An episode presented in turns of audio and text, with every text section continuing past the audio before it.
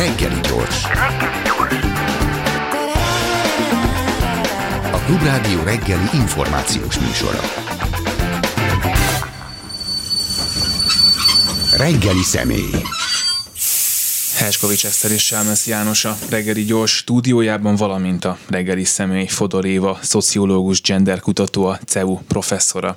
Köszönjük szépen, hogy itt van. Jó reggelt kívánok!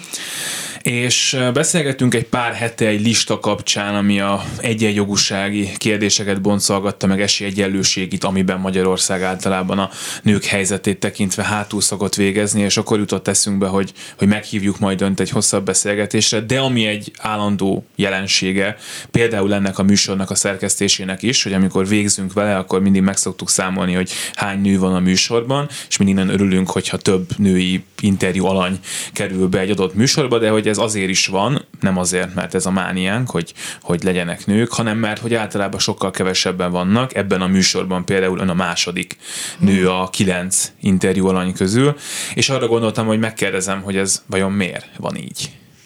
Hát én, én gratulálok ahhoz, hogy igyekeznek nőket bevonni a, a műsorba, és a nőknek hangot hagyni, hogy a nők is kifejezzék a véleményüket különböző témákról. A kilencből kettő az nem tűnik egy hatalmas aránynak, bevallom, de hát eléggé tipikus azért arra, hogy, hogy mennyi szerepet kapnak a nők bizonyos fajta közéletben.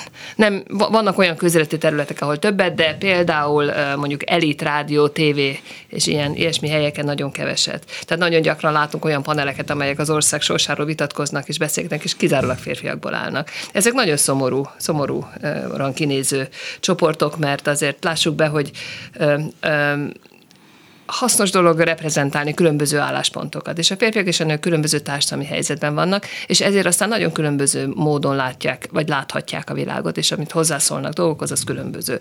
Ez egyébként az oka annak, amiért a különböző, például, például az Európai Unió olyan nagyon támogatja azt, hogy a nőket bevonjanak például különböző döntéshozó szervekbe is. Tehát ez önöknek is nagyon javasolnám, hogy több nőt vonjanak be. Erre azért vannak vannak technikák. Tehát az Európai Unió is és különböző nemzetközi szervezetek is kidolgoztak technikákat arra, hogy hogyan lehet megkeresni ezeket a nőket. Ez egy valódi, valódi munkát követel. Tehát itt ilyenkor, mert az embernek egyfajta networkje van, ezeket, tele, ezeket hívja föl, és hívja be beszélgetni, hogyha azon aktívan dolgozni kell, hogy az ember túllépjen ezen a networkön, és aktívan keresni kell ezeket az embereket. De tekintve, hogy Magyarországon például a, a, a szakértői szférában, vagy az iskolázott szférában, a, a kultúrában, a tudományban viszonylag sok nő van. Nem tudom, hogy, de egészen biztos, hogy meg lehetne találni olyanokat, akik szívesen és, és értelmesen tudnának nyilatkozni. Akkor most egy kicsit a másik oldalról még mindig magunknál maradva, aztán elkezdünk majd azért más témákat is boncolgatni.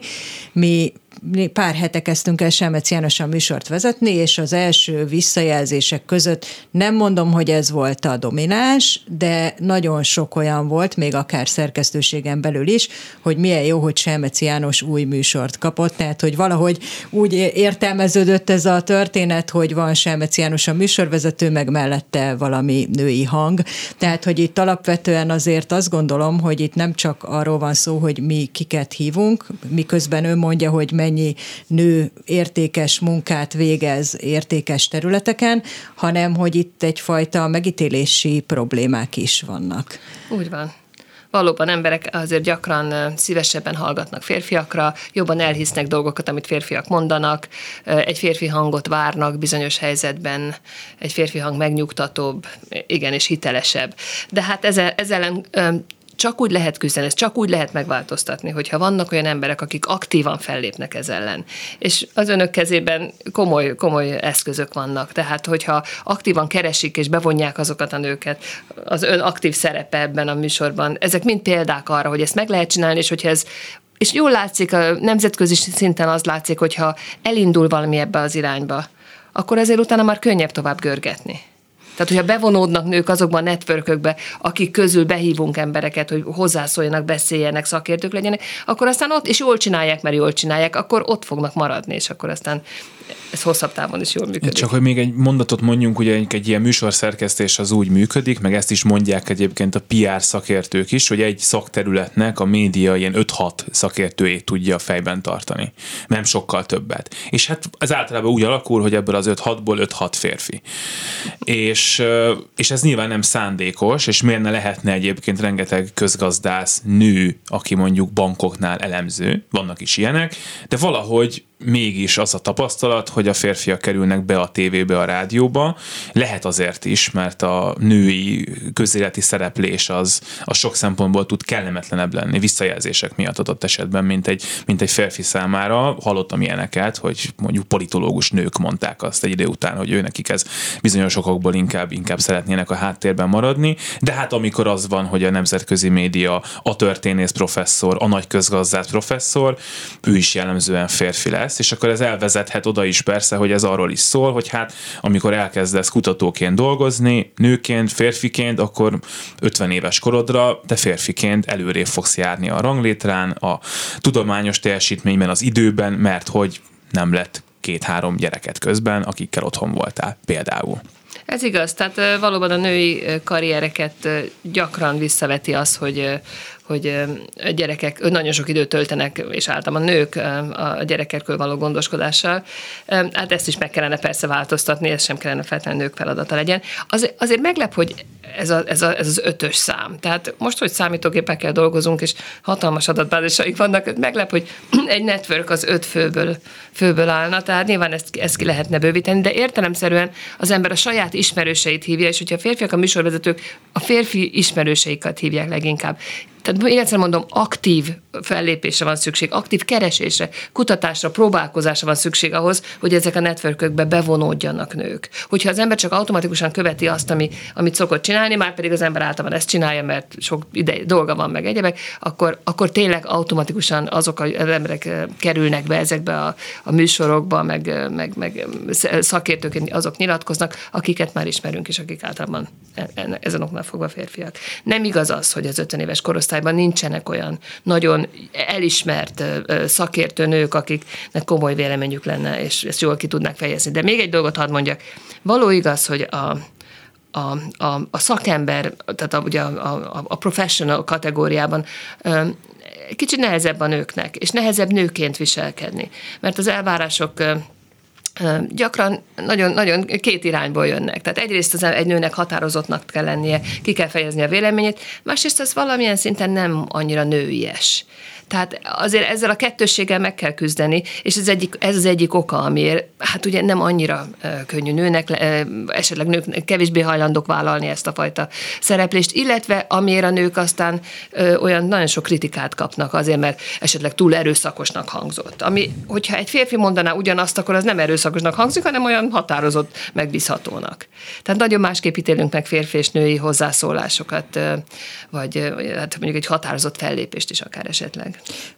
pont erre akartam rátérni, hogy a férfi és női tulajdonságok, illetve férfi és női vezetők megítélése, és hogy visszamennék a kájához, ahhoz az ász jelentéshez, amiről egyébként már egy órát beszélt itt ugyanebben a stúdióban korábban, és most azt szeretném ide beidézni, amikor az oktatásról volt szó, és arra jutottak, hogy a közoktatás alapvetően a lányoknak kedvez, mert indokolták meg, hogy a lányok azok, akik szabálykövetőbbek, akik fegyelmezettebbek és jobban tudnak figyelni az órán, még ugye a fiúk nem ezek. Na most abba ne is menjünk bele, vagy majd lehet, hogy a későbbiekbe belemegyünk, hogy milyen oktatási rendszer az, ahol 2022-ben az számít a siker kulcsának, hogy ki fegyelmezett és ki nem. De most egy a női-férfi részét nézzük, akkor hát igaz-e az, mert én szerintem nem, de hát most ezt kérdezem, hogy igaz-e az, hogy a lányok eleve úgy születnek, hogy ők szabálykövetők, hogy ők, ők várják kvázi az utasításokat fentről, a férfiak meg úgy születnek, hogy már kisfiúként is lázadók, és a kreativitásukat próbálják kiteljesíteni, de hát ezt nem engedi, és lenyesegetik a szárnyukat, hanem nem inkább arról van ez szó, hogy a van egy társadalmi szemlélet, és ezt súlykoljuk gyerekkoruktól kezdve a lányokba, illetve a fiúkba, és akkor az ász meg ezt visszhangozza nekünk tovább. Teljesen egyetértek. Pontosan ez történik. Még nem találtak a kutatók olyan gént, amelyik a fegyelmezettséget mondjuk állítaná elő, aztán később a, felnőttekben, és nem találtak ilyen különbségeket fiúk és lányok között, bár ugye nagyon igyekeztek mindenféle biológiai különbségeket felderíteni. Nem, persze, ezek egyáltalán nem a biológiából adódnak, hanem abból a, a, a szocializációból, amin a gyerekek keresztül mennek, egészen megszületésüktől kezdve. Tehát az ászjelentés maga is nem csak ugye leírja a helyzetet, hanem megteremti, tovább teremti a helyzetet. Azt a helyzetet, hogy azt várjuk a nőktől, vagy azt a tovább újra teremti azt az elképzelést, hogy a lányok azok fegyelmezettek, ezt várjuk tőlük, ez, ez a, így, így kell viselkednünk, ez maga a szocializációs folyamatnak a része. Míg a fiúk azért ugye kreatív, lehetnek kreatívabbak, elengedhetik magukat, ez sokkal inkább elfogadható. Tehát ez nagyon korán, mondom már, születéstől kezdve elkezdődik ez a fajta irányultság, és aztán ezt látjuk később is. Az, hogy milyen típusú tulajdonságokat kapcsolunk férfiakhoz, meg nőkhöz, azt talán ahhoz a témához is hozzácsatolhatjuk, amit mondott, hogy vannak professzor szinten, vagy magas szinten is nők, akiknek ott nehéz, mert hogy bizonyos dolgokat nem csinálhatnak úgy, mint a férfiak. És az jutott erről eszembe, hogy például Magyarországon is mondjuk ott van Doblev Klára például, vagy ott volt Angela Merkel, mint vezető a politikában fontos szerepet betöltő nő. Ugye hát Angela Merkel nagyon-nagyon sokáig vezette Európa legfontosabb, talán legfontosabb országát, és hát ha azt gondoljuk, hogy milyen tulajdonsága van egy nőnek és milyen egy férfinak, akkor Angela Merkel, de akár Dobrev Klárát is valószínűleg nem sorolnánk a nőies nők közé. Olyan tulajdonságokat gondolhatunk melléjük, amiket férfiak mellé szoktunk gondolni. Nem tudom, hogy egyet érte ezzel, és nem akarom azt szállítani, hogy ez, ebben igazunk van, ha így gondoljuk, de szerintem, szerintem nagyon sokan gondolják így, hogy nekik azért sikerült ilyen pozícióba jutni, mert azt csinálták, amit a férfiak szoktak ebben a pozícióban. Ez két külön állítás. Valóban azt csinálták, amit a férfiak csinálnak ebben a pozícióban, tehát ami elvárt, ami, ahogy meg van szerkesztve az a, a, a társadalom által, az a karriervonal, hogy hogy lehet eljutni egy ilyen vezető pozícióba. De ez nem jelenti azt, hogy ők nem nőiesek, vagy férfiak, vagy, vagy inkább férfiasak. Én mondjuk többször találkoztam Dobrev Klárával személyesen, minden alkalom, hogy igen, nőies és nő, nő, nő, nőnek tűnt nekem, tehát egyáltalán nem merült föl az, hogy ő esetleg férfi, férfiként vagy férfiasként viselkedett, persze, vagy az, prezentálta volna az, hogy nőies, ugye? Prezentálta volna, persze.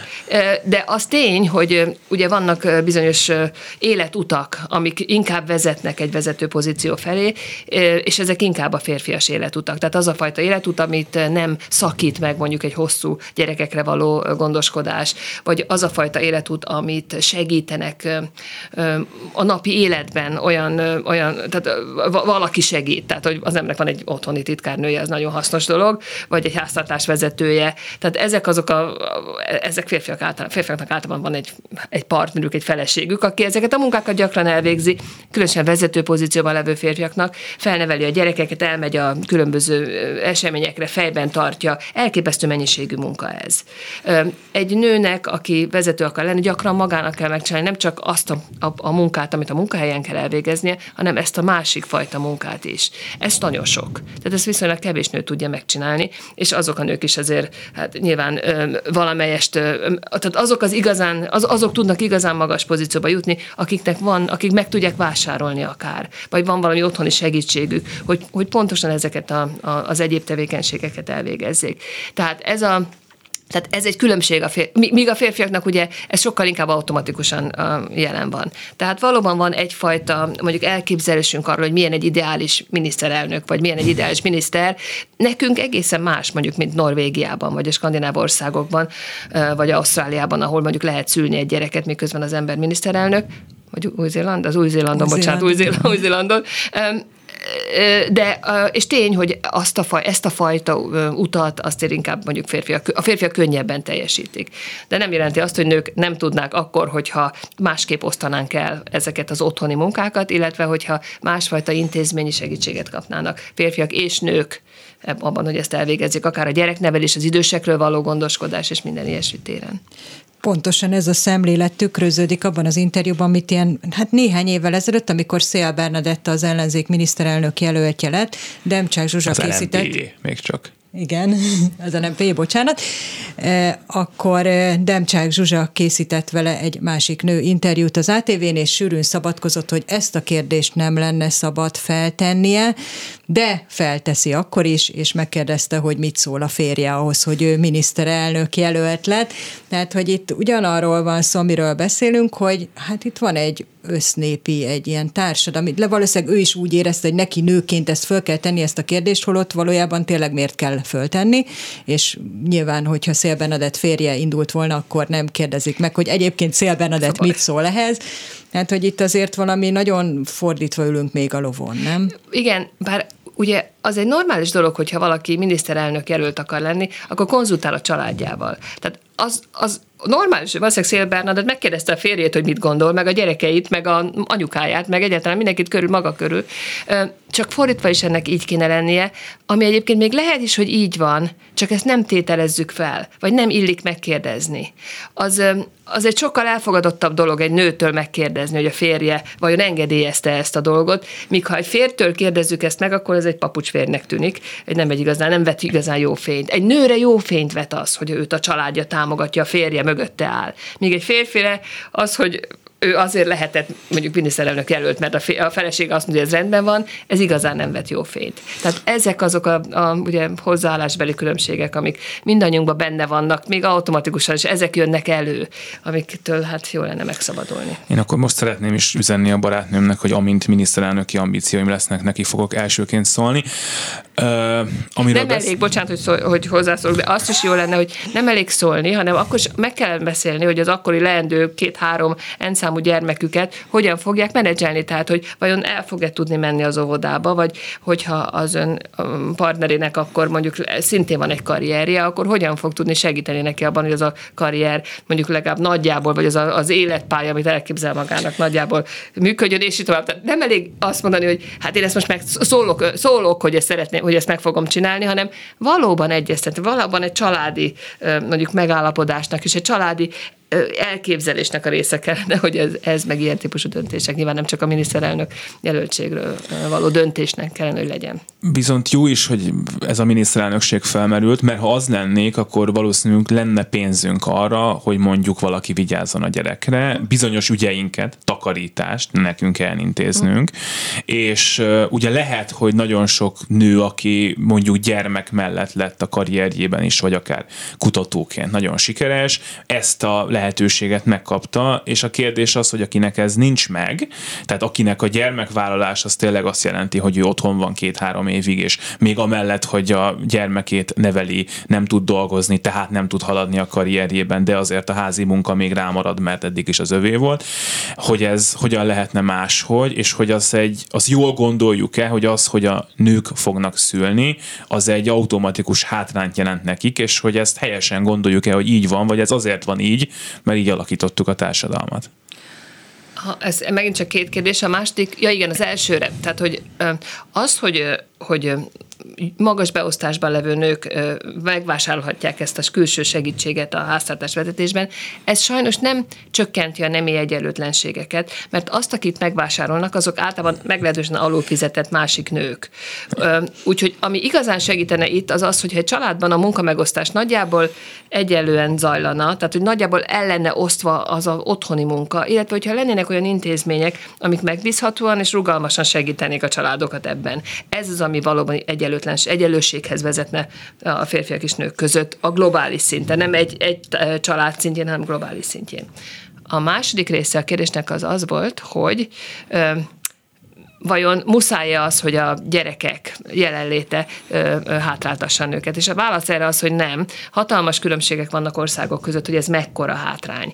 És olyan országokban, ahol olyan a családpolitika, illetve nem csak a családpolitika, mert Magyarországon is meglehetősen sok pénzt lehet kapni gyerekvállalásért, de a munkahelyi politika is olyan, hogy ezt, hogy lehetővé teszi a gyereknevelésnek és a, a, a munkának egy karriernek, nem feltétlenül egy magasra ívelő karriernek, csak az értelmes munkának az összeegyeztetését, de akár egy karriernek is az összeegyeztetését, ott sokkal kevésbé jelent hátrányt. Ezek szociológusok hada kimutatta ezeket. Tehát igenis vannak olyan típusú családpolitikai és munkahelyi intézkedések, amelyek csökkentik ezt a fajta hátrányt, és ami valóban megint csak csökkenteni, az az, hogyha egyenlőben osztanánk el ezt a munkát. Tehát most Magyarországon az Európai Unió javasolta azt, hogy emeljék föl az apáknak járó szabadságot a gyerek születése után. Magyarország azt hiszem sikerült felem két hétre, nem is tudom mennyit javasolt. Tíz nap, tíz, tíz napra. Igen, igen Magyarország felemelte a mini minimum alatti minimumot, éppen csak hogy minimumot, pedig megint csak kutatások serege mutatja azt, hogy ennek igenis pozitív hatása van arra, hogy hogyan osztják el a gyerekekről való gondoskodást a férfiak és a nők a családban ezek után.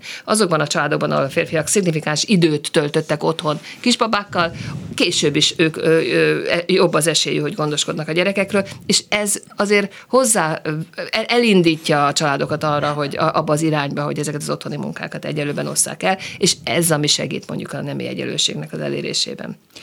Igen, hát még mindig uralkodik az a nézet, hogy a férfi majd akkor néz rá idézőjelbe a gyerekére, amikor már beszél, vagy majd négy-öt éves már tud vele mit kezdeni. Az arra majd kitérünk, hogy ez mennyire van változó félben, csak még előtte ugye beszélt a munkahelyekről, és hát, hogy a munkahelyeket nézzük, itt nem csak a apaszabadság a probléma, hanem hogy még mindig nagyon általános jelenség, ugye főleg most magyar tulajdonú cégekről beszélek, ahol azért kevesebb a nők fizetése, tehát, hogy ez eleve meglévő bérkülönbségek még így mesterségesen is azért vannak fenntartva, mert azt gondolja az egyébként középkorú, vagy idős, vagy akár fiatal, fiataloknál talán már kevésbé, férfi főnök, hogy hát őt úgyis eltartja a férje, őt majd tulajdonképpen miért is kéne, hogy egy nő, és én ezt olyan nőktől is hallom, akik egyébként nagy cégeknél vezetőbeosztásban vannak, és ott is az van, hogy arányaiban neki kevesebb a fizetése, aztán valahogy sikerült mégis kilobbizni a fizetésemelést, de ez volt az érv, hogy hát neki ott a férje is jól keres, nem? Akkor mi a probléma? Hát ezt ellenkező irányba ritkán vesszük figyelembe ez lehet egy oka a, a, a bérbeli különbségeknek férfiak és nők között. A diszkrimináció, hát ez ugye egy, egyfajta diszkrimináció. Ez, a diszkrimináció egy fontos és, és érezhető jelenség ebben a témában is. Azért a bérkülönbségeket még befolyásolják más dolgok is. Például, amit már említett most, hogy a nők kevésbé hatékonyan tárgyalnak bérekről. Tehát egy férfi sokkal valószínűbb, hogy bemegy a főnökéhez, az asztalra csap, és azt mondja, hogy igenis kérek egy, egy fizetésemelést, mert különben elmegyek. Egy nő, nők valahogy ez, ez nem fér bele a, a nőkről való imidzsbe. Ez egy olyan dolog, amit például magas vezet, vagy vezető, vagy, vagy magas pozícióban, vagy jó pozícióban, szakmai pozícióban levő nők sokkal kevésbé csinálnak meg, mint férfiak. És ez egyik oka a fizetésbeli különbségeknek. Ami a valódi legnagyobb oka, a legnagyobb faktor a fizetésbeli különbségekben, az az, hogy a nők és a férfiak nagyon különböző munkát végeznek. Nagyon különböző, már az egyetemekre is nagyon különböző szakokra jelentkeznek, és aztán utána persze ebből következően nagyon különböző ágazatokban és azon belül is munkakörökben vállalnak tevékenységet. Ez Magyarországon erőteljesebb, ezt, ezt hívják szegregációnak, horizontális szegregációnak, és ez Magyarországon egyébként erőteljesebb mint máshol. Erről beszéljünk, mert a pedagógus tüntetések meg bérek kapcsán egyébként is szerettünk volna. Most abban szerintem azért lehet azt mondani talán, hogy nemzeti konszenzus van, hogy a pedagógusok keveset keresnek. Szerintem ezen nem nagyon lehet vitatkozni. Azon se tudunk vitatkozni, hogy a pedagógusok jelentősebb része nő ebből következik, hogy akkor nők kevesebbet fognak keresni diplomásként, mint férfi diplomások, mert olyan szakmákban dolgoznak. És akkor a kérdés az, hogy miért dolgoznak olyan szakmákban. És Persze gondolhatjuk azt, hogy egy 18-19 éves nő eldönti, ő tanár akar lenni, a férfi mérnök, ez a döntés egyéni döntését született, de valami nyomás, neveltetés, mi az, ami tulajdonságok, amik velünk születnek, amik arra felé visznek embereket, hogy bizonyos szakmákat választanak, másokat meg, hogy máshova, mert mondhatjuk azt, hogy hát a nők jobban szeretik a gyerekeket, ezért szeretnének inkább ők óvónénik, meg tanítónénik lenni. Ez egy nagyon jó kérdés, és azt hiszem, hogy mindannyian nagyon boldogok lennénk, hogyha fiatal, 18 éves lányok a tanár szakmát választanák, mert hogyha ezt megtennék, akkor nem lenne mondjuk tíz év múlva olyan elképesztő, akár öt év múlva olyan elképesztő tanárhiány, ami erre az országra vár. Sajnos ez, ez nem igaz, tehát nem a, a fiatal lányok nem választják a tanárszakmát. Hát olyan sem. elképesztően lesüllyedt a tanárok bére, presztízse, a, a tanári munkának a, a szabadság foka hogy, hogy, hogy egyáltalán, meg, egyáltalán a kilátástalanság olyan annyira megnőtt ebben a szakmában, hogy egyáltalán nem választják fiatalok ezt, a, ezt az irányt. Térjünk erre vissza, mert ez egy, mert a tanárok helyzete és a tanárok bérének az alacsonysága egy egy, egy remek ö, ö, demonstrációja annak, hogy mi az oka a férfiak és a nők ö, munkahelyi különbségeinek. Nagyon jól példáz számos ilyen egyenlőtlenségbeli ö, problémát, nem is beszél arról, hogy milyen borzalmasan felháborító, és mennyire aktuális most, hogy a, a országszerte megint tüntetések kezdődtek teljesen jogosan a, a különböző Budapest és vidéki iskolákban is. De a, hogy miért választanak ö, ö, különböző irányokat férfiak és nők, megint csak ezt elsősorban a szocializációval magyarázzák emberek.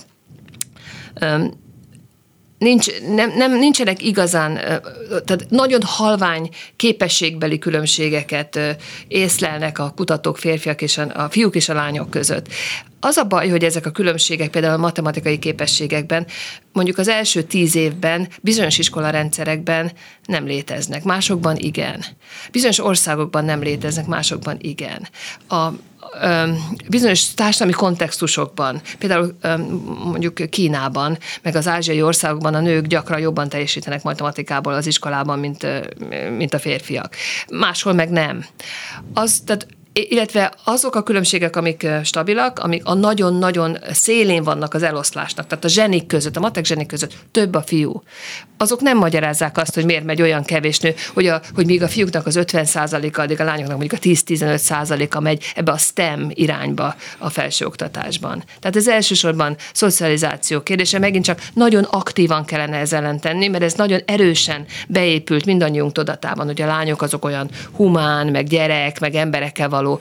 És ezért aztán persze a, mag, a, a lányok maguk is ezt választják. Tehát azt nem lehet mondani, hogy a lányok nem ezt választják tehát nem arra van szó, hogy lányokat oda tolja mindenki a bölcsészkarra, még a fiúk, fiúkat pedig a műegyetemre. Nem, hanem, de hogyha azt akarjuk, hogy itt valamifajta egyensúly legyen már, pedig ez nagyon hasznos lenne a nemi egyenlőség szempontjából is, meg ugye a társadalmunkhoz való hozzájárulás szempontjából is, akkor megint csak aktívan fel kellene lépni már az általános iskolában megmutatni a lányoknak, bátorítani a lányokat, lehetőségeket mutatni. Úgy kéne tanítani, hogy ezek a szakmák vonzóak legyenek lányoknak és persze fiúknak is. Tehát, hogy igen, a STEM szakmák, tehát a, a, a műszaki szakmák azok általában lényegesen jobban fizetettek, mint a nem műszaki szakmák, tehát már csak ezért is, hogyha több lány lenne ebben, a, ebben az irányban, akkor azért nagyon csökkennének mondjuk a bérkülönbségek férfiak és nők között. Miért erőteljesebb nálunk ez a szegregáció? Mert mi jobban súlykoljuk a lányoknak, hogy, hogy nekik ebbe az irányba kell menni, hogy erre képesek, de például Igen. most említett, hogy Kínában meg nem. Tehát, hogy mi, mi az, ami különbség mondjuk? Valóban, egy... jobban súlykoljuk a lányoknak. Az ember megnézi a tankönyveket például. Megnézi, hát ugye, a, mint Fidesz kormány első, első lépése volt 2010-ben az, hogy kihúzta a, akkor már benne levő szabályzatát az óvodai ö, oktatásból, hogy a, a a nemi nem, nemi sztereotípiák szerint ö, ö, hogy, hogy az óvónők ne neveljék a gyerekeket a nemi sztereotípiáknak megfelelően. Tehát ezt kihúzták ezt a, ezt a kötelezettséget, ami azt jelenti, hogy az óvónők ezek után a saját, nem, nem, nem, tehát nyilván olyan játékokat adtak a gyerekek kezébe, vagy adnak a gyerekek kezébe, ami az ő megítélésük szerint nemeknek megfelelő. Tehát már ők elkezdik a gyerekeket, különböző lányokat és fiúkat különböző irányokba tolni. De valóban ezt jobban súlykoljuk. Azt nem állítom, hogy jobban súlykoljuk mondjuk, mint 10 évvel ezelőtt, vagy 20 évvel ezelőtt, akkor is elég erőteljesen súlykoljuk. Nem mi változtunk. A világ változott körülöttünk. Tehát más országokban ezt nem csinálják. Más országban vannak szabályok, amik azt mondják, az óvodákban igenis adjunk teherautókat is a kislányok kezébe, nem lesznek ettől fiúk és nem fognak ettől férfias szerepeket fölvenni, és nem ettől fognak kevesebb gyereket szülni, hogyha kevesebb gyereket szülnek. Tehát ez nem fog ártani a fiúknak sem. Tehát már akkor kezdjük el azokat a, a, azokat a fajta, ezeket a nemi szerepeket enyhítő és, és lazító nevelési vagy üzeneteket elküldeni a gyerekek felé, amikor már még egészen kicsik. Na hát ezt kéne elkezdeni az óvodában, és aztán folytatni az általános iskolában, és megint csak erre elképesztő mennyiségű jó példa van a világ különböző, akár Európai Unió különböző országaiból, Úgyhogy nem lenne nagyon nehéz Magyarországon is ezt bevezetni. Erre a kormány explicite nem hajlandó. Mert úgy, úgy érzi, hogy mondom, ettől a, ezek a nagyon kőbevésett nemi szerepek megváltoznak. Azt szerintem senki nem gondolja, amikor mondjuk babát ad a kislánya kezébe, és a kislány nagyon örül neki, és, és játszik vele, hogy ez árt. Hat, ha nem ad neki mellette teherautót is, a legjobb szándékkal adnak alig, hanem az óvónők is babákat a, a gyerekek kezébe, és nem tudom, hogy már rögtön egy felállítható egy ilyen összefüggés, hogyha te 7-8 éves korodig csak babákkal játszottál, akkor abból következik-e, hogy, és azt mondták neked, hogy jaj, de kedves vagy ehhez a babához, és milyen kedvesen szólsz hozzá, és takargass be, abból következik-e, hogy te nyitottabb leszel majd 18 éves korodban arra, hogy te óvónéni legyél, és akkor még egy példát csak így mondjak, most eszembe jutott, hogyha mondjuk nekem egy fiú barátom 18-19 éves koromban érettségi után azt mondta volna, hogy ő óvó bácsi szeretne lenni, és ott tanul tovább a főiskolán, hát jó fejek voltunk, de szerintem azért megkapta volna tőlünk a magunkét, hogy mi, mi, a, mi a bajod neked. Így van, tehát nem elég az óvodában e- e- ezt a fajta nevelést bevezetni, hanem tovább is kell vinni. De hatása van, igen, hatása van. Hatása van annak, hogy csak babákat adnak lányok kezébe, és csak teherautókat a fiúk kezébe. Nem csak a lányokra, a fiúkra is, tehát a fiúkat is változtatni kell, a fiúk nevelését is változtatni kell, nem csak a lányokét is. Ennek hatása van, különböző skillseteket, képességeket, kép, készségeket fejlesztenek, különböző játékok. Tehát azt már többször kimutatták, hogy az, hogy a fiúknak a térérzékelése, a térben való mozgása gyakran jobb, mint a lányoké. Ez nem elsősorban genetikailag meghatározott, hanem abból következik, hogy milyen típusú játékokkal játszanak kisgyerekek kicsikoruktól, egészen kicsikoruktól kezdve. De nyilván nem elég ezt a, a, a nem, nem lehet ezt abba az óvodában, és aztán elvárni, hogy 18 éves korban másképpen válasszanak gyerekek.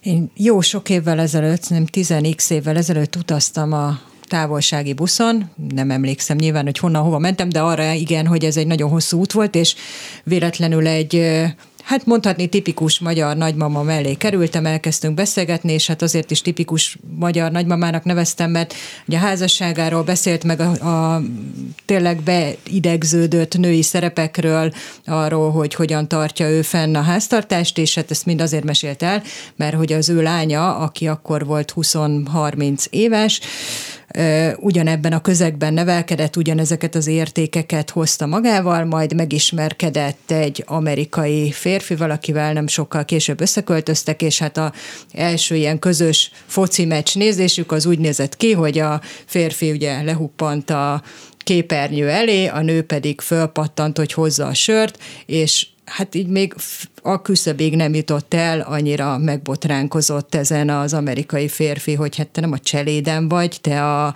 barátnőm vagy, majd fölállunk együtt, ide hozzuk a sört, és így azon gondolkodtam már akkor is, és ez tizen sok évvel ezelőtt volt, hogy hát előbb-utóbb akármennyire zárt társadalom a magyar, és akármennyire az oktatási rendszerrel próbálják is ezt elérni, hogy minél zártabb legyen, de ez már lehet, hogy túlzott ítéletalkotás a részemről, de ezt gondolom, akkor is azért beszivárognak ezek, azért ennek a hagyományos értékekken fölnőtt magyarországi lánynak is lett egy amerikai barátja, és ugyan nem lesz mindenkinek amerikai barátja, de hát azért érnek mindenféle nyugati minták, hatások mai fiatalokat, hogy nem lehet-e az, hogy azért valamilyen szinten automatikusan is formálódnak a mai fiatalok ilyen téren, még akkor is, hogyha a kormány és az oktatás tényleg valami keveset tesz azért, hogy ez változzon.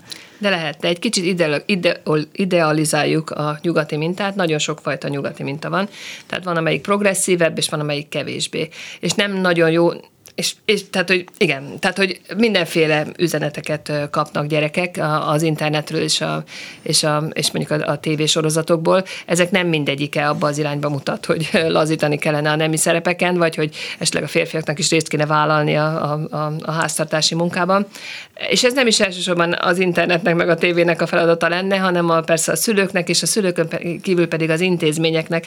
Úgyhogy mi nagyon sokat beszéltünk most egyéni döntésekről, meg hogy az egyéni nehézségekről, nehézségekről, amikkel emberek küzdenek, nők és férfiak küzdenek, mert hát a, a férfiak is okkal választják például azt, hogy egy erőteljes karrierjük legyen, és okkal, és akár lehet, hogy egy csomó férfi szeretne gyerekekkel foglalkozni, de úgy érzi, hogy nem lehet, mert a, a, a főnöke azt várja tőle, és a férfiak számára sem, sem léteznek olyan munkahelyi megoldások, amik lehetővé tennék a, a munkának és a magánéletnek a, a, a nyugodt összehangolását. De ezek, de csak az nagyon fontos hangsúlyozni, ezek nem csak egyéni döntések, ezek valóban intézményi döntések. És sokszor mondtam azt, hogy nagyon sok példa van arra, hogy milyen típusú politika, politikai döntéseket, milyen típusú um, policiket, milyen um, mondjuk, hogy, hogy mondják ezt magyarul, milyen, milyen, milyen rendelkezéseket vagy törvényeket lehetne bevezetni ahhoz, milyen szabályokat lehetne bevezetni ahhoz, hogy ezek a dolgok megváltozzanak intézményi szinten. Azt mondtam, hogy a, tehát például a tanárok, beszéljünk egy kicsit a tanárokról, nem lehet ma nem a tanárokról beszélni. Um, elképesztő, hogy mi zajlik. Valóban igaz, hogy a tanárok fizetése nagyon alacsony. De ugye tudjuk azt, hogy a tanárok nagyon nagy százalék, és ezt mondta is, hogy a tanárok igen nagy százaléka nő. Hány százaléka körülbelül? Halljuk egy tippet. Hadd kérdezzem vissza. 65? 70. 85. Oh. Ez rendben van. Na de vajon hány százaléka az iskola igazgatóknak, egyébként nem csak a tanárokról beszélünk, pedagógusoknak, hány százaléka az iskola igazgatóknak nő? 10. Hát én is ilyen 10-20-ra. Hát ez nagyon pessimista megközelítés, ja. 50. Ó, hát az csodálatos. 50. Hát dehogy csodálatos. Hát egy 85 százalékos tanári kar, vagy pedagógus kar, és ebből ez az intézményeknek az igazgatója csak 50 százalékban nő, csak a fele nő. Tehát ebből nagyon jól, ez, ez is maga is nagyon jól példázza azt, hogy nem csak horizontális szegregáció van, tehát nem csak az igaz, hogy a nők választanak, vagy nők kerülnek egy olyan szakmába, ami hát nemzetközi és magyar szint szinten és egyáltalán minden emberi megítélés szerint is felháborítóan alacsonyan fizetett, hanem hogy még ezen belül is egy vertikális szegregáció is van, tehát hogy azok a férfiak, akik egy ilyen helyzetbe bekerülnek, neki sokkal jobb esélyük van arra, hogy, hogy följebb, tehát vezető pozícióba kerüljenek. E, ez, ez nagyon jól példázza azokat a társadalmi problémákat, amik, amik hát az egyenlőtlenségekhez vezetnek. És ez miért van, hogy nekik sokkal jobb az esélyük? Mert csak most ugye el tudom képzelni, hogy visszagondolok az én férfi tanáraimra, voltak már, ez voltak, is egy... és viszont többen közülük nem abból éltek hogy ők ott tanárok voltak, hanem kitaláltak még valami mást emellé, és persze nálunk is az igazgató, legalábbis a gimnáziumomban férfi volt, és és hát akkor ez a kérdés, hogy, hogy amikor egy férfi mondjuk bekerül egy ilyen pozícióba, mert nagyon tanár akar lenni, ott szembesül azzal, hogy ő mennyit keres, érez olyan típusú elvárásokat is akár, hogy neki majd el kell tartani a családját, nem ő marad otthon a gyerekkel, tehát neki akkor többet kell keresnie, nem fog tudni, mert uh-huh. tizen évig be van betonozva uh-huh. a pedagógus kezdőfizetése, és akkor valamit elkezd ezzel kezdeni, és persze az is lehet, hogy hát miután ő nem megy el szülni, és nem biztos, hogy a házi munkából kiveszi a részét,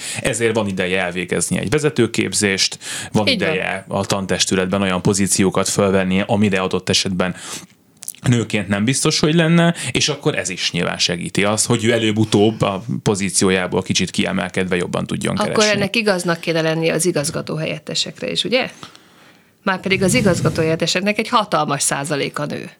Tehát én, itt azért erről mind szó van, amit elmondott, meg még arról is, hogy elképesztő diszkrimináció is érzékelünk, mert a legfelső pozícióba általában nem szeretünk nőt látni. Egy olyan középszintű vezető pozícióba igen, viszonylag sokan nő középszintű vezető pozícióba, de egy, egy üvegplafon ül ezeknek a középszintű vezetőknek a feje fölött, és a, a fölfelé emelkedés, az igazi vezető pozíció, pozíciót elérni sokkal nehezebb számukra. Ez egy klasszikus szociológiai... Az én általános iskolában Soroksáron ráadásul, ami külváros, tehát azt gondolnánk, hogy biztos elmaradottabb, pedig nem. Ott két nő volt, és hát azért ez már 20 éve volt. Ott igazgató két nő volt. És nem, igazgató volt. Egy igazgató. nő, és utána őt követte Persze. egy másik. Rendben, tehát az, az iskolák felében női igazgató van, de nem állítom, hogy ez nem létezik, mégis nagyon erőteljes azért ez a, ez a különbség. És ugye ez megjelenik bérekben, presztisben, abban a, abban a abban, abban is, hogy a gyerekek mit látnak, hogy mik a férfiak és a nőknek a szerepe például egy iskolában. De a család eltartásáról, ugye azt tudjuk, hogy a Magyarországon a házasságoknak a 40%-a, 50%-a vállással végződik, tehát azért az jó esélyű, hogy nőknek is el kell tartani családokat, saját magukat, vagy segítséggel férj, férjektől, volt férjektől, vagy pedig nem, és ez változó. Így aztán azért arra nem nagyon lehet számítani, hogy menjenek a nők csak nyugodtan tanárnak, mert abból a 260 ezerből biztos meg lehet élni, hogyha az embert eltartja a férje. Valóban egy csomó tanár vagy tanárnő ezért tud ö, ott maradni a pályán, de azért nem érdemes erre egy oktatási rendszert építeni. Hát semmiképpen sem. Kicsit még tekintsünk ki így a végére, mert beszélünk folyamatosan arról, hogy mennyivel rosszabb nálunk a helyzet, mint máshol, és hát valóban vannak helyek, ahol már kicsit fejlettebb a társadalom, de azért még ott sincs kolbászba a kerítés, mert hogy ugye most például Sanna Marin finn miniszterelnök és az új-zélandi Jacinda Ardern kormányfő találkoztak nemrég, és Hát egy sajtótájékoztatón az volt az egyik újságírói kérdés, hogy most ők akkor azért találkoztak, mert fiatal nők. És nyilván ez egy elszigetelt eset, valószínűleg itthon sokkal több ilyen típusú kérdést kapnának, de azért az látszik ebből, hogy még mindig világszinten sem annyira megszokott, hogy, hogy igen, egy nő van vezető szerepbe, és akkor mi van, mondhatnám ilyen egyszerűen. Igen, ez való igaz, valóban nem megszokott, és ö, ö, kaptak is ö, mindenféle ö, kritikus megjegyzést a, külön, a, a, a, a, a, mondjuk a fiatalos viselkedésük ö, ö, kapcsán. Ö, igen, de az, ami fontos egyébként az, hogy azt látjuk, hogy amikor férfiak találkoznak férfi vezetőkkel, akkor ők networköket építenek. Ezek azok a networkök, amiben nőknek nagyon nehéz bekerülni gyakran, és ez az egyik oka annak, amiért nőknek viszonylag nehéz vezető pozícióba kerülni, akár politikai vezető pozícióba. Egyébként az Európai Unió éppen most hozott egy döntést arról, hogy ezekben a networkökben megpróbálja betolni a nőket. A döntés az az, vagy egy direktíva az az, hogy 2026-tól a nagyvállalatoknak a, a, a, a, a bordjába, a felügyelő szervezetébe bizonyos számú nőnek kell lennie. Ez a szám, ez, tehát valahány igazgatónak kell lennie, ez a 30 és 40 között van. Attól függ, hogy milyen típusú igazgatónak. Magyarországon ez a szám az a 10 és a 15 százalék között mozog jelenleg. Egyébként egy számos más európai országban is nagyon alacsony.